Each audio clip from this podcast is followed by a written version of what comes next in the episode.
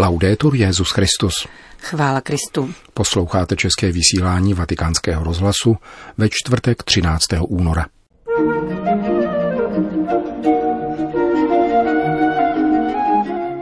Jen boží milost nás zastaví před pádem do zesvědčení, kázal papež František při raním v kapli domu svaté Marty.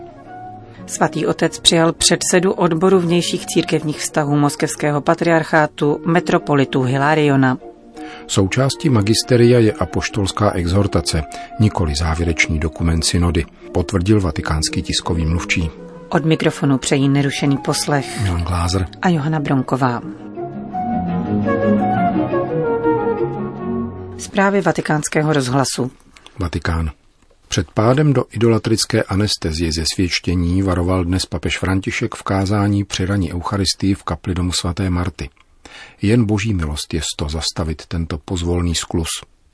Petrův nástupce komentoval první liturgické čtení, které popisuje stárnoucího krále Šalamouna, jemuž ženy svedly srdce k cizím bohům, takže už nebylo úplně oddáno hospodinu. Stěl Astartu, bohyni Sidonianů, vystavil obětní výšinu Kemošovi, modle Moabitů a dalším idolům. Udělal tak kvůli všem svým ženám cizinkám, které pálili kadidlo a obětovali svým bohům. V té době, komentoval papež, bylo dovoleno mít více manželek. Šalamounovo srdce nebylo oslabeno proto, že měl více manželek, ale proto, že pocházeli z jiných národů, které měly svoje bohy. Tato apostaze, vysvětloval dále, však neproběhla ze dne na den. Byla pozvolná. Na rozdíl od jeho otce Davida, který těžce hřešil, ale potom také litoval, Šalomoun promarnil svoje velké dary a nechal svoje srdce pomalu slábnout. David byl svatý, Šalomoun nikoli, i když nevíme, zda je v pekle, neboť to jsou boží věci, poznamenal papež. Ženy mu svedly srdce a pán mu vytýká, tvoje srdce se odcizilo. A k tomu dochází v našem životě. Nikdo z nás není zločinec, nikdo z nás nedělá velké hříchy, jako David s manželkou Uriáše. V čem je však nebezpečí? V tomto pomalém sklouzávání. Je to pád do anestezie, aniž bys to spozoroval. Pomalu se sklouzává, relativizují se věci a vytrácí se věrnost Bohu. Ty ženy byly z jiných národů, měly jiné bohy. Kolikrát jen my zapomínáme na pána a začínáme vyjednávat s cizími bohy, penězi, marnivostí a píchou. Dochází k tomu pomalu a pokud se nedostává boží milosti, přijde se o všechno. Papež pak poukázal na dnešní responsoriální žálm, kde žalmista mluví o svých otcích, kteří se smísili s pohany, naučili se jejich skutkům a uctívali jejich modly. A dodal. E per noi questa scivolata lenta nella vita V našem životě toto sklouzávání směřuje k zesvědčení. To je těžký hřích. Říká se, dělají to všichni, to nevadí. Není to sice ideální, ale těmito slovy se ospravedlňujeme za cenu ztráty věrnosti jedinému Bohu. Jsou to moderní idoly. Přemýšlejme o hříchu ze svědčení, o ztrátě rizosti Evangelia, rizosti Božího slova, o ztrátě lásky Boha, který za nás dal život. Není možné být za dobře s Bohem i ďáblem. Tak to říkáme o člověku, který je za dobře trochu s Bohem a trochu s ďáblem. Ztratil věrnost. Eh, Prakticky jde o to, že dotyčný není věrný ani Bohu, ani ďáblu, řekl dále František. Přemýšlejme o tomto Šalomounově hříchu, o tom, jak tento moudrý Šalomoun, požehnaný hospodinem a dědictvím po otci Davidovi, pozvolna upadl do idolatrické anesteze, do zesvědčení a bylo mu odňato království. Prosme pána o milost chápat, kdy naše srdce slábne a sklouzává, abychom se zastavili. Jeho milost a jeho láska nás zastaví, budeme-li pána prosit. Sarà la sua grazia e il suo amore a fermarci se noi lo preghiamo. Kázal dnes papež při ranním mši v kapli domu svaté Marty. Vatikán. Papež František dnes dopoledne přijal volokolamského metropolitu Hilariona, předsedu odboru vnějších církevních vztahů moskevského patriarchátu. Metropolita Hilarion ve středu vystoupil na konferenci věnované svědcům a svatosti, pořádané Papežskou radou pro jednotu křesťanů. A dnes odpoledne v Římě představil svou novou knihu o Ježíši. Poslední díl nazvaný Smrt a vzkříšení z šestidílné řady Ježíš Kristus, život a nauka. Pro naše mikrofony se zamýšlí nad tím, jak se rozvinuly vztahy ruské pravoslavné a katolické církve po čtyřech letech od podpisu společného prohlášení papeže Františka a patriarchy Kirila v Havaně. S jakým pocitem se vracíte do Říma? Zajímalo vatikánský rozhlas. Рим – это город, который для нас э, связан с памятью первоверховных апостолов Петра и Павла. Řím je pro nás městem, které se pojí k památce svatých apoštolů Petra a Pavla. Pokaždé, když sem přijíždíme, zakoušíme zcela výjimečné pocity, jako bychom se téměř dotýkali nejstarších křesťanských dějin. Dějiny křesťanství nicméně pokračují a my se jich účastníme, ba dokonce je utváříme.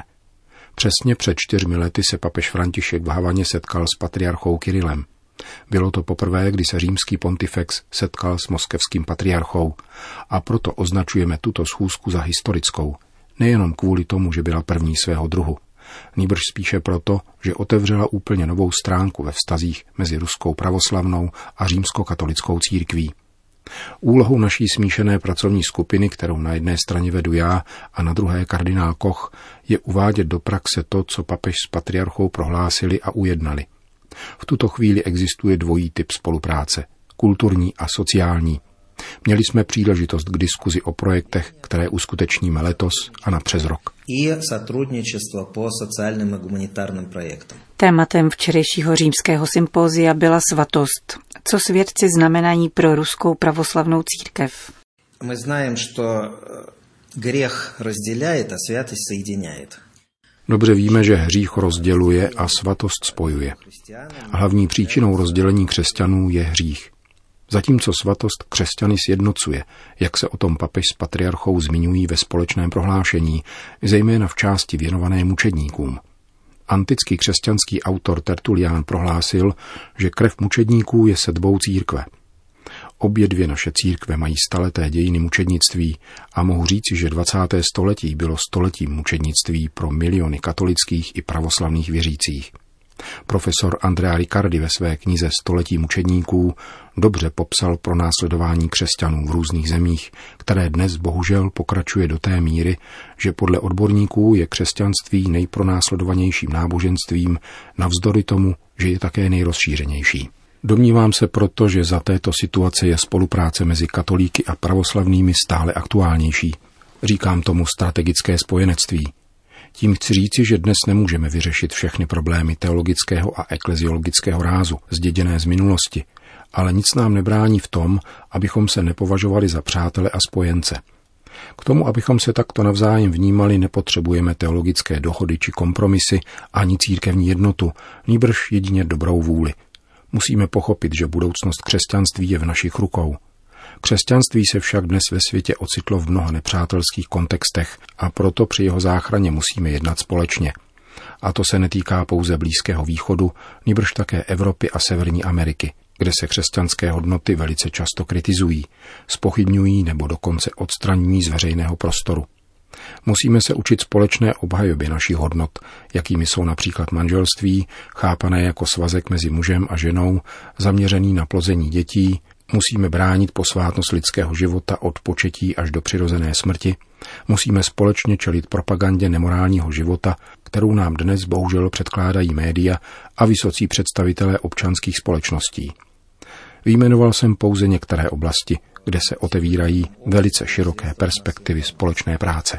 Já nazval только některé oblasti, v kterých nám открывается очень широкое поле для сотрудничества и совместного действия řekl pro vatikánský rozhlas pravoslavný metropolita Hilarion.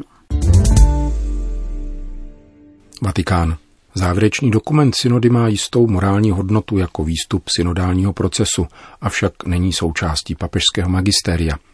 Jednoznačnou odpověď v této věci předložili prezentátoři apoštolské exhortace Kerida Amazonia na včerejší tiskové konferenci.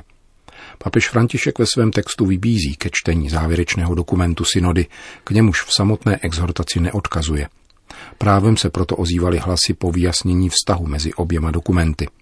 Podle nových norem pro biskupskou synodu má totiž papež skutečně právo potvrdit dokument synodálního zhromáždění a prohlásit ho za součást svého magistéria. Jak potvrdil kardinál Lorenzo Baldisseri, František tak neučinil a proto náměty obsažené v dokumentu odhlasovaném synodními otci je nutné číst ve světle právě zveřejněné exhortace Querida Amazonia. Exhortace vybízí k angažovanosti za práva nejchudších domorodců, afroameričanů, žen, obyvatel venkovských oblastí i měst. Na problémy všech těchto situací obrátila podzimní synoda pozornost celé církve. Připomněla sestra Augusta de Oliveira, generální vikářka Institutu Panny Marie Obnovitelky, působícího v Amazonii více než 100 let. Odkázala ve své prezentaci zejména k papežově důrazu na přítomnost silných a velkorysých žen, které udržovaly plamen víry v oblastech, kam po desetiletí nepřišel žádný kněz. Jak dále ujistila, ženy budou pokračovat ve své obraně ohroženého života v Amazonii. Hlásí se k odkazu sestry Doroty Stank, zavražděné přesně před 15 lety v brazilském Anapu kvůli svému boji proti deforestaci a na podporu rolníků a dělníků. Nad strukturou exhortace, co by čtveřice snů, se zamýšlel otec Adelson Araujo dos Santos, učitel spirituality na Papežské Gregoriánské univerzitě, který se synody zúčastnil v roli experta. Poetičnost patří k lásky plnému tónu papežovy exhortace, s nímž vybízí k péči o naše bratry i životní prostředí. Ten, kdo miluje, se dokáže také starat, prokazovat péči. Kromě toho upozornil také na biblickou tradici snu, jako v případě svatého Josefa, kde se stává místem, v němž Bůh zjevuje své plány. Žádný sen není nedosažitelný, pokud tím, kdo je inspiruje, je duch svatý. Konstatoval dále s odkazem na promluvy papeže Františka i Benedikta XVI. Každý ze čtyř snů, sociální, kulturní, ekologický a především pastorační, tedy vybízí k obrácení, konverzi, o níž mluví synodní otcové v závěrečném dokumentu. Genezi synodního schromáždění počínaje ohlášením 15. října 2017 načrtl kardinál Lorenzo Baldisseri, generální sekretář synody. Připomněl rovněž široké konzultace božího lidu v Amazonii v rámci přípravné fáze či přítomnost 16 zástupců domorodých etnik na vatikánském zasedání. Synodní proces vyústil do závěrečného dokumentu, korigovaného v malých diskusních kroužcích a posléze odhlasovaného dvoutřetinovou většinou. Hotový text byl předán papeži a z jeho vůle rovněž zveřejněn. Jak nicméně upozornil kardinál Baldisseri, papež František sice vybízí ke čtení tohoto dokumentu, avšak neschválil ho jako součást řádného učení církve, přestože je to možnost předvídaná apoštolskou konstitucí Episcopális z 15. září roku 2018, obsahující normy pro biskupskou synodu. Obsah exhortace přivítal také profesor Carlos Nobre, vědec oceněný v roce 2007 za své ekologické studie Nobelovou cenou. Jak zdůraznil, dokument poukazuje k rozvojovému vzorci, v němž nikdo nezůstává pozadu. Vybízí k propojení prastaré moudrosti domorodců s novými technologiemi a k nalezení třetí cesty, která není ani pouhým konzervacionismem, ani bezohledně překotným rozvojem – na pastorační akcenty, kterým je věnována celá druhá polovina textu, poukázal prostřednictvím videomostu biskup David Martínez de Aguirre Guinea z Puerta Maldonada, kde v roce 2018 dějiny této synody začaly. Papež důrazně povzbuzuje k hledání nových cest k setkání s Kristem po boku těch nejzranitelnějších, poznamenává.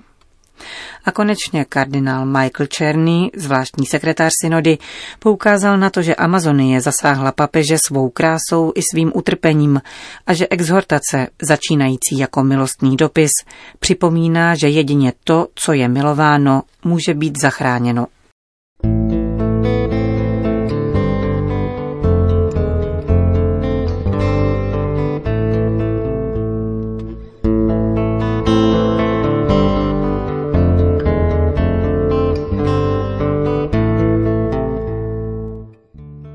Končíme české vysílání vatikánského rozhlasu. Chvála Kristu. Laudetur Jezus Christus.